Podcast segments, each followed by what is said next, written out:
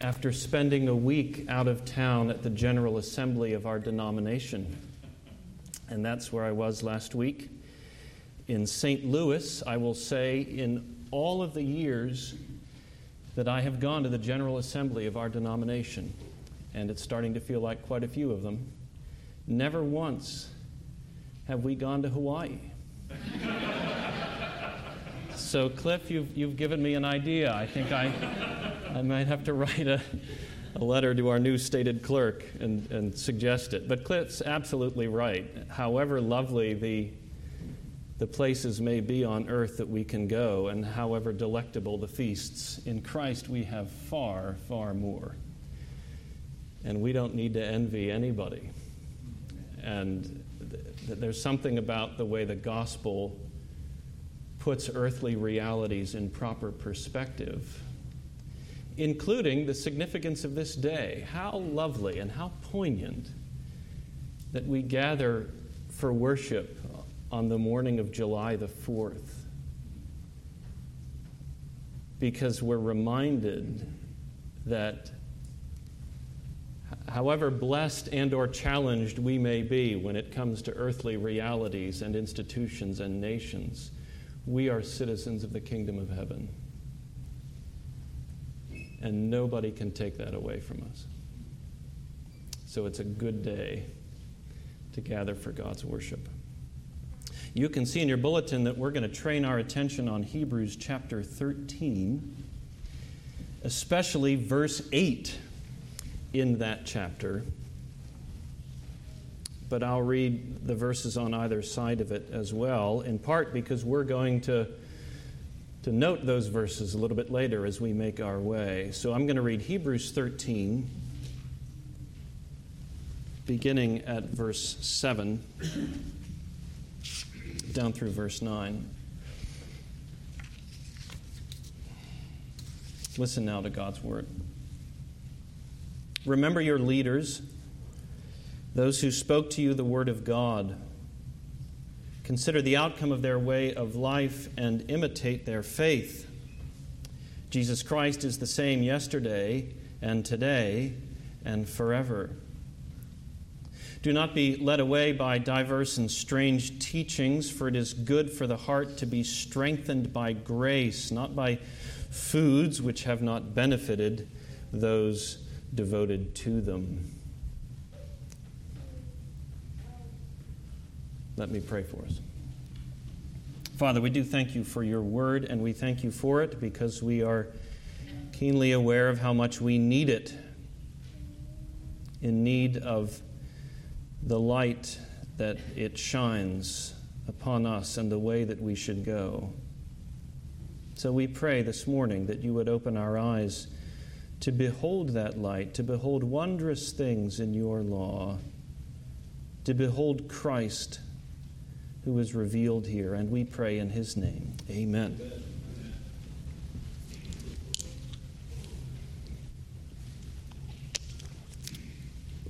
I'm sure you've heard the expression, all good things must come to an end. All good things must come to an end. How depressing is that? All good things must come to an end. Thankfully, it's not true. And we'll get to that in just a moment. But like most expressions, that one didn't come out of nowhere. People say all good things must come to an end because they've found that many of them do. Perhaps in their experience, all of them have. That's why the expression exists. That's what we find to be true in many cases. So a family vacation comes to an end here in the summer, in the season of family vacations. And even while you're enjoying it, you've got to push out of mind the thought that it's coming to a close. And you, you try not to count down the days until you've got to pack up and go home. Or an activity that you've enjoyed comes to an end because you find that your body just isn't up to it anymore or a relationship comes to an end, one that you assumed would not. You thought they were your BFF, your best friend forever. And it turns out they, you, they were your BFFN, your best friend for now. The point is, life is like that. That's why the expression exists.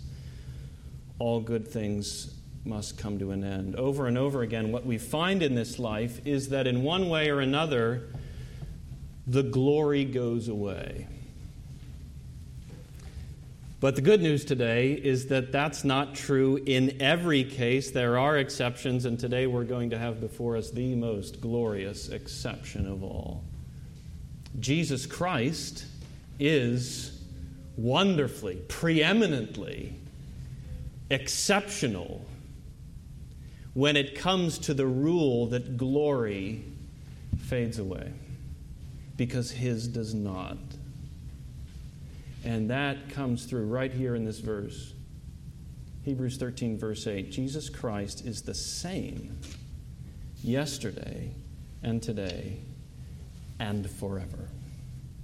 If you flip over to the back of your bulletin, yes, that's where it's to be found. You'll see the outline we're going to follow here this morning. We're going to think a little bit about what this verse means and then about the wonder of it, what's said here about Christ, and then finally, we'll think a little bit about the application of this verse, how it touches down in our lives, and it most certainly does. So, the meaning of it, the wonder of it, the application of it. So, we'll start with the meaning of this verse. It's not a technical theological statement, but there's wonderful theology in it. And it's worth our time to pause, to linger over it, and to unpack it. So, what does it mean to say this about Jesus? Well, first of all, it means this He's the same yesterday, today, and forever. He's the same when it comes to who He is. He's the same when it comes to who He is. Th- think about what we believe about Jesus. We believe that He's God and man. As the Son of God in his divine nature, he is unchangeable with a divine unchangeability, and now he's united to a true human nature, and he always will be, looking as far forward into the future as the eyes of faith can gaze. And that's worth underlining. The Son of God uniting himself with a true human nature in the incarnation, that was not a temporary arrangement. Jesus did not shed his humanity when he was raised from the dead, or when he was exalted into heaven. Or even when he comes back at the end of the age, he will not shed it then either. In the everlasting world to come, he will still be the Lamb. So, our shorter catechism asks the question Who is the Redeemer of God's elect? And the answer comes back The only Redeemer of God's elect is the Lord Jesus Christ, who, being the eternal Son of God, became man, and so was and continues to be God and man in two distinct natures and one person, comma, forever. Period. Forever. That's mind blowing but it's true. He's united now to a true human nature thanks to the incarnation, and he always will be. What that means, among other things, is that Jesus will forever and ever be capable in his human nature of gaining new experience in time because that's just part of what it means to be human. That'll be true of us. We get that. Well, insofar as he remains the God man, it must be that it'll be true of him. And understand, that's good news. That's great news. We shouldn't be disappointed that he hasn't shed his humanity and that he never will. We can hardly grasp it. But it's great news because what that means, among other things, is that forever and ever, we will have a king and friend who, in his human nature, shares with us what it means to be wonderfully, gloriously human. It's wonderful news that he'll always be that at the same time that he'll always be the Son of God who, in his divine nature, transcends all limitation. It's perfect that he is exactly who he is and that he always will be God and man, truly God and truly man forever. So we start there. He's the same when it comes to who he is. And then, second, we can say this He's the same when it comes to what he's like. There's that as well, his character his perfect holiness and his tender mercy, his searching insight and his impeccable wisdom, his patience when we talk to him in prayer, and his truthfulness when he talks to us through the word, his resolute commitment to his Father's purposes and to his Father's people. All that makes Jesus so lovely, that he will always be. And you don't have to wonder and worry that you'll wake up tomorrow and find that he's diminished even just a little bit in terms of what he's like. Bring to mind somebody who's been a good friend to you. Isn't that one of the things that makes that person a truly good friend? The fact that you've been able to count on them to be constant in their character. Jesus is like that, he's constant like that.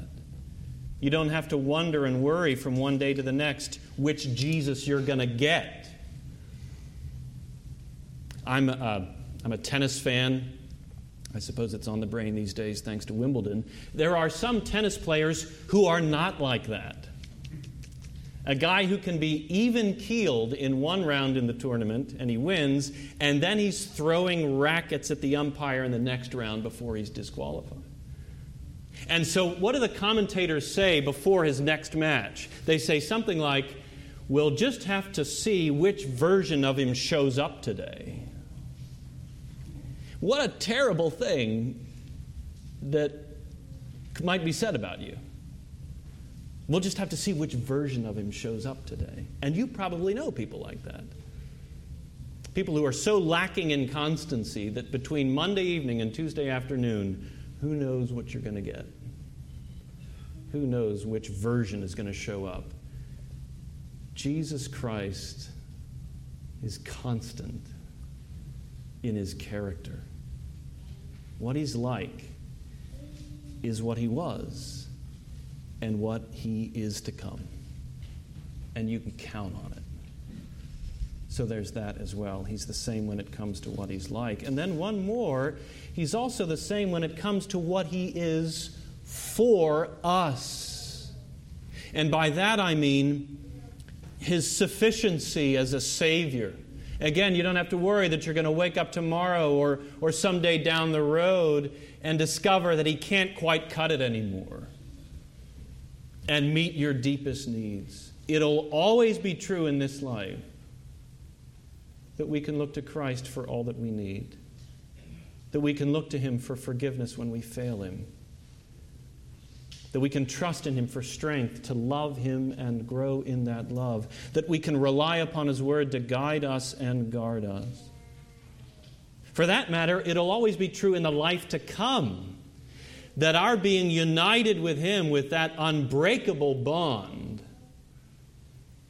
that will give us citizenship and standing in that world. Even after sin and misery are long gone, we'll still have Him to be all that we need. Even in heaven, He'll be able to say, I will never leave you nor forsake you, as it says in this same chapter, Hebrews 13. I will never leave you nor forsake you.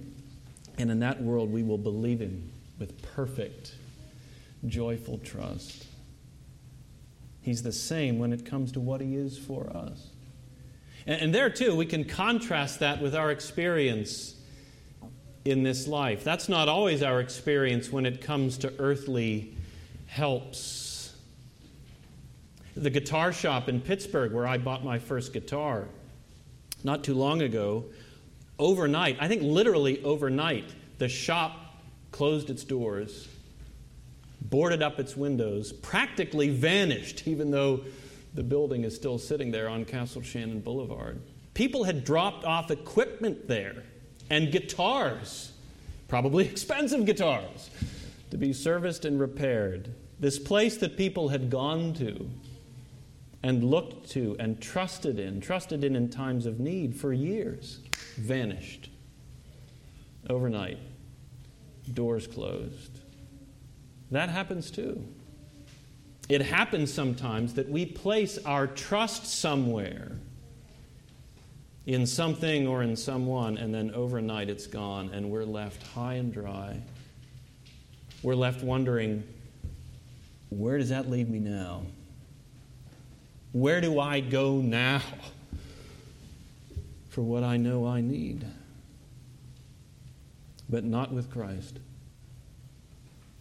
We can go to Him and look to Him and trust in Him in times of need for years, for a lifetime of years, and we can know that He will never, ever close His doors to us so that we're left high and dry wondering, where do I go now? We'll never have to start over with another Savior.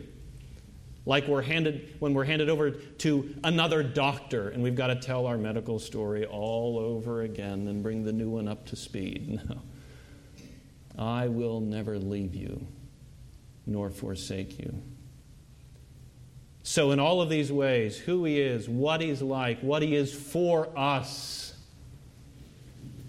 He's the same yesterday and today, July 4th, and forever. So that's the meaning of this verse. There, there we unpack it. What, what, what does it mean to say this about Jesus?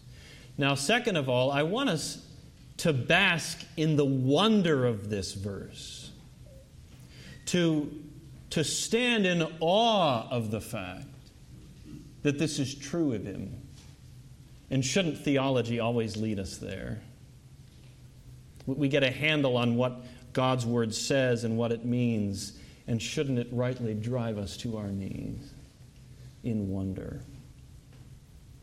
One way to do that is to go back over in our minds some of the most outstanding moments in Jesus' own life all along the way. Because as you make your way through his life recorded for us in the Gospels, there are moments that you can bring to mind when you might think, well, surely he changed then. But he didn't.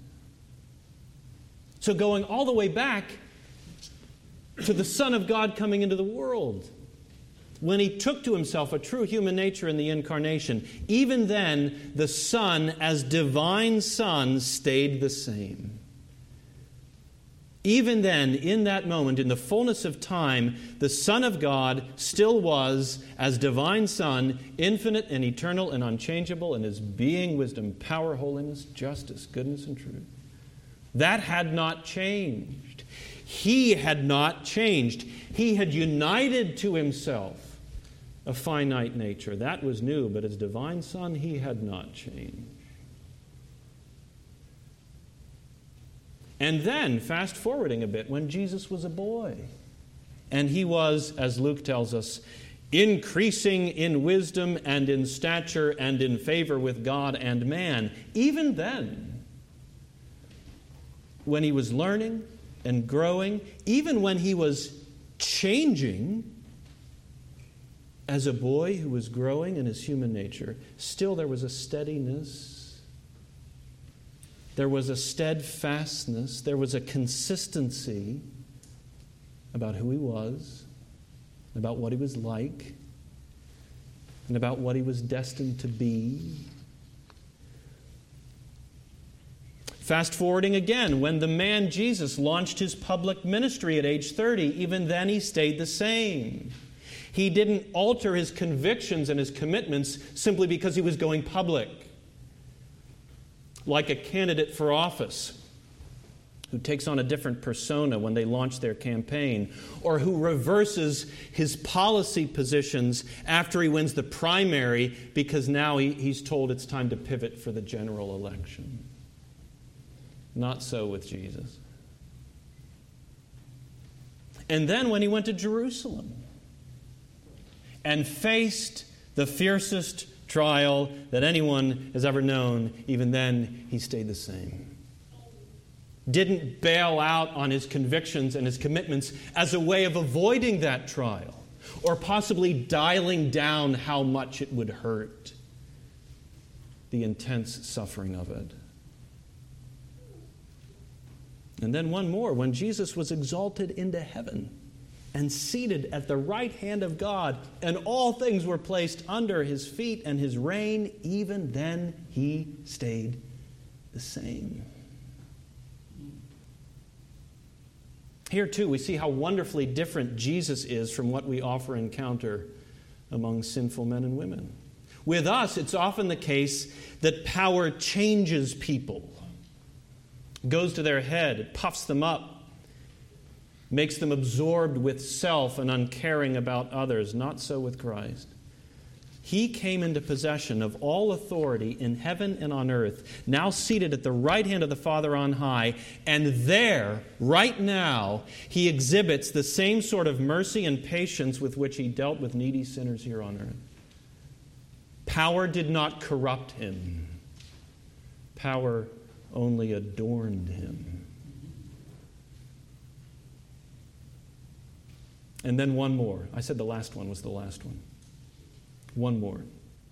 When Jesus comes back in the end, and he's ushered in the world to come, even then he'll stay the same forever. Now, to be sure, there are going to be things in that world that are very different from this age now, thankfully so. In the world to come, he'll no longer be a king at war, leading armies in battle the way he is now. In the world to come, he'll no longer have to save us from our sin in any way, the way he does now, but he will be the same. In the world to come, we'll know him forever as the same Savior that we're getting to know right now. So, all of those moments along the way in his own life, just when you think, surely he changed then, he didn't. And thank God that he didn't. Another way to, to feel the wonder of this is, is to go back over in our minds not just his own life recorded for us in the Gospels and his ministry, but taking a step back, over so many moments throughout the Bible when, in one way or another, glory didn't last. Because there's a lot of that in the Bible. Plenty of those moments. And, and that, too, provides a helpful point of comparison for us here. Moments along the way throughout the Bible when, in one way or another, glory faded or went away. Whenever I think about this, I think of poor Ichabod in 1 Samuel chapter 4. At that point, the people of God have been defeated by the Philistines. The ark of God has been carted off in the hands of the Philistines. And in those awful moments, the daughter in law of Eli gives birth. And we're told she named the child Ichabod, saying, The glory has departed from Israel, because the ark of God had been captured because of her father in law and her husband. Her father in law and her husband had both died. And so she names her son Ichabod to mark the moment, because it's a name that means something like, Where is the glory? And now he's marked with that name for the rest of his life. How'd you like to be that boy? Who's got to live his entire life with a name that serves as a reminder that the glory went away. It's a tough calling for a kid. And for a man who continues to own that name. The glory had departed, and he's given a name that marks it. And then keep going in 1 Samuel. I suppose this is on the brain because I'm preaching through 1 Samuel for our congregation in Fairfax lately. Think about Saul in 1 Samuel. What does Samuel say to King Saul, Israel's first king, in 1 Samuel 13? He says, You've done foolishly. This is when Saul has failed the Lord. You've not kept the command of the Lord your God with which he commanded you. For then the Lord would have established your kingdom over Israel forever, but now your kingdom shall not continue. What a stinging word that is, but not unfair. For Saul to be told, Oh, what might have been, but now it shall not be. Your kingdom shall not continue. I mean, think about Saul. This guy this guy looked like he had it all. It wasn't just that he was tall and strong and good looking, though he was all of that, but it was more than that. It was deeper than that. He enjoyed the favor of God. He was anointed with the Spirit of God, and so in his own way, as king, he reflected the glory of God and he lost it as king. The glory departed. For all we know, Saul was a truer Ichabod than Ichabod himself ever was. It's true that God then gave David to Israel, a man after God's own heart, but paused long enough over Saul to weep over Saul. He reflected the glory of God, and then, as king, he lost it. The glory departed. And, and then you can keep going from there. David himself ascends to heights that nobody in the Old Testament had reached before him, and then he falls into such spectacular sin that it practically ruins his household for generations. And then David's son Solomon goes from the heights of internationally renowned wisdom into the deepest depths of spiritual and moral folly to the point that Solomon, who wrote so many proverbs, became a kind of living proverb about what it looks like when you lose your way. And then in the generations after that, you know, every once in a while in the Old Testament, you'd have a good and faithful king, and everything was great, but then he'd lose his way too, or he'd be toppled. Or he'd finish well, but of course he'd be toppled by death, and then his son was awful. Once more, same as before. All of these different fadings. And here's one more. In the Bible, sometimes glory fades not because of sin, but because that's the way God Himself designed it. That's the way it was supposed to work. In other words, there's some glory in the Bible that was right to fade because that's what God had in mind for the unfolding history of His people. And here I've got in mind the law that God gave to Moses in the Old Testament. That law was wonderful. That law was holy and righteous and good. And one of the best things about it is that God, in some ways, meant it to be temporary. That was the plan. God gave that law, those uniquely um, Mosaic prescriptions gave that law a temporary fading glory because the whole idea was that eventually a Savior would come whose glory would be permanent. That was the plan. And that's what Paul describes in 2 Corinthians. He says, If the ministry of death, carved on letters on stone, came with such a glory that the Israelites could not gaze at Moses' face because of its glory, which was being brought to an end, Will not the ministry of the Spirit have even more glory? For if there was glory in the ministry of condemnation, the ministry of righteousness must far exceed it in glory. Indeed, in this case, what once had glory has come to have no glory at all because of the glory that surpasses it. For if what was being brought to an end came with glory, much more will what is permanent have glory. And that permanent glory shines from the one who is the same yesterday and today and forever.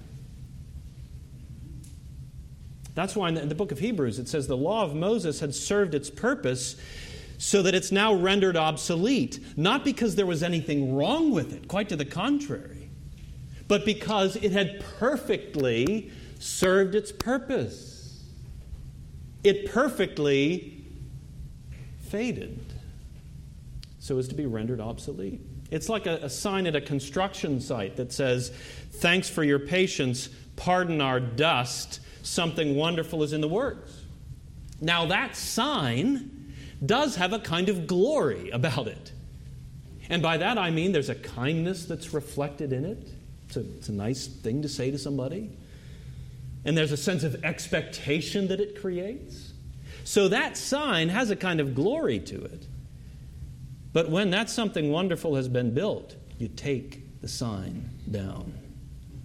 Not because there was anything wrong with the sign, but because now there's something glorious and permanent on site, and that's what you want everybody to see and to enjoy and to bask in. Take the sign down. So, so the point is, the Bible is full of what we might call fadings. Whether it was something fading because of sin, or a glory that was fading because of God's perfect design. All of these different fadings. And, brothers and sisters, that, among other things, is what makes Jesus Christ shine so brilliantly in our eyes. Because against that backdrop, we see him who is the same yesterday and today and forever. His is a glory that will never go away. That's the wonder of this verse. And hallelujah. Now, finally, we've thought about the meaning of it, we've thought about the wonder of it. Now, what about the application of it? How does this touch down in our lives? Well, there are so many ways that this statement about Jesus ought to make a difference in the way we think and feel and live. One way of going about it is to look right here in Hebrews 13 at the verses on either side of our verse. Right? We focused on verse 8. Jesus Christ is the same yesterday and today and forever. But remember, I read for us verses 7 and 9 as well on either side of it. Look again at those verses. Verse 9. Remember your leaders, those who spoke to you the word of God, consider the outcome of their way of life and imitate their faith. And then Verse 9 Do not be led away by diverse and strange teachings, for it is good for the heart to be strengthened by grace, not by foods which have not benefited those devoted to them. So that's verses 7 and 9, and it's right in the middle of that that we have the statement we're, we're basking in today, which is that Jesus Christ is the same. And it's noteworthy that this is where our verse, verse 8, is located. And I say that because this is one of those passages in the Bible that, well, by human wisdom, you could easily imagine this passage without verse 8 in it. Verses 7 and 9 make total sense if you just read them through without verse 8 in the middle. They go together well. They go together well as a positive word, verse 7, followed by a negative warning verse 9. And Scripture often goes that way, right? We're, we're being urged to live in a way that honors God, and we're, we're called to some positive duty, and then on the heels of that, we're warned of some sin that might lead us away. So, verse 7 is the positive word imitate the faith of the faithful who've taught you. And then, verse 9, the flip side is the negative warning watch out so that you don't wander from that faith. And you could easily imagine Hebrews 13 going right from 7 to 9. But what God has actually given us is those two verses on either side of our jewel. Verse 8. And it matters. Because verse 8, our verse, is connected to both of them. Whatever the writer himself had in mind, the fact is, the connections are there to be noticed in black and white, right there on the page. And so we're standing on solid ground to notice those connections. So think about our verse Jesus Christ is the same yesterday, today, and forever. Think about how it connects with verse 7, where it says, Imitate the faith of the faithful who have taught you. Think about the people in your own life who've been influential in your Christian life. You want to remember them? You want to honor them? You, you want to do justice to their influence, into their legacy? Well, above all, here's how you do that hold on to Christ, your unchanging Savior.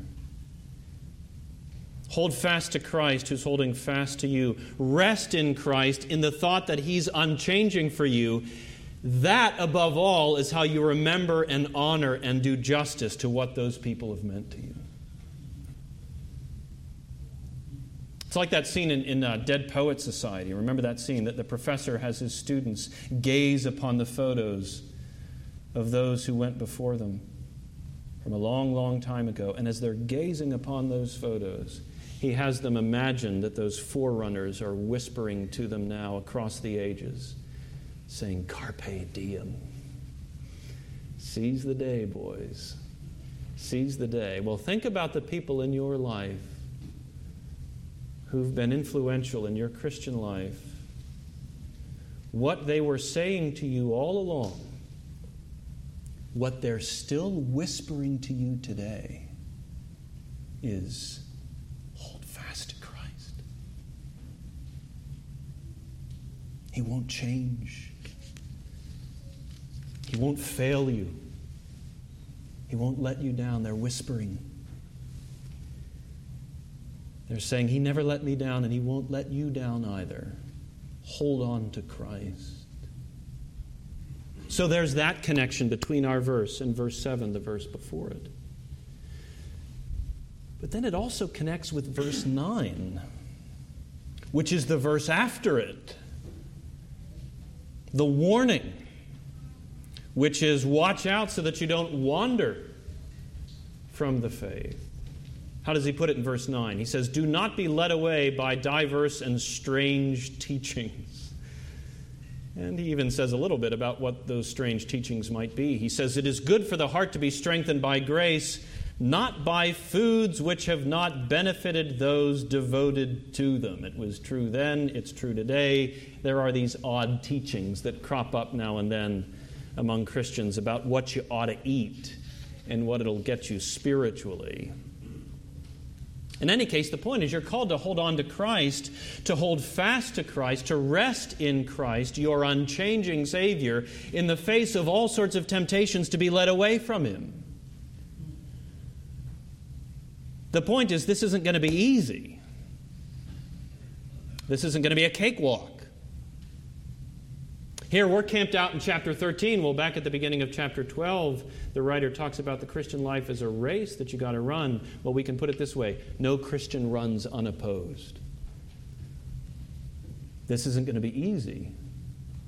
The temptations are real. Jesus is the same forever, but you're facing the temptation, the danger that you won't be the same in the sense that you'll allow yourself to get distracted and drawn away by strange teachings or false claims or sin that seems to sparkle, whatever it might be.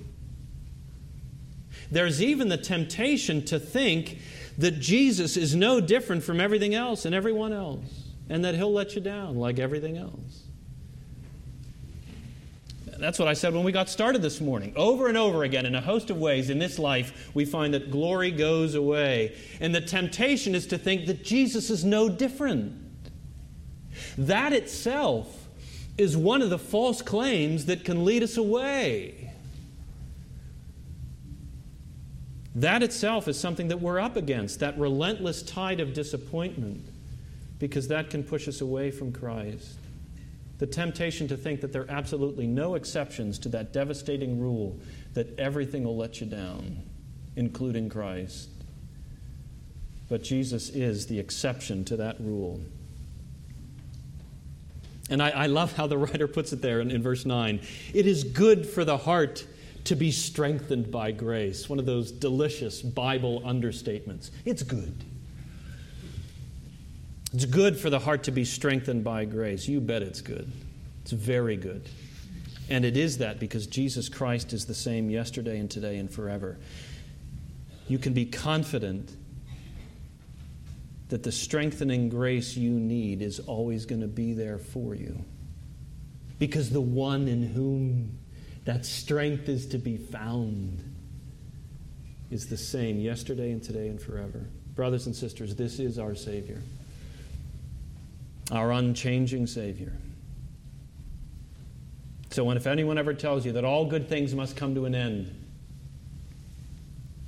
you can think to yourself, maybe even say it to them, at least think to yourself, not quite all of them. Not quite all good things. I know an exception. Yes, you do. Let's pray together. Lord Jesus, we bow before you and we rejoice in you. And we say that you are the same yesterday and today and forever. And that is the best news. Thank you that we get to start the week gathering around that reassuring truth. For we will head into another week. Indeed, we already have another week in which we will confront fading and disappointment in different ways. In those moments, perhaps with tears on our cheeks, would you reach down and lift our gaze to your glory again and remind us that this is true of you? So may we honor those who have led us and set an example for us. So may we be wary of wandering. You are the same. Amen.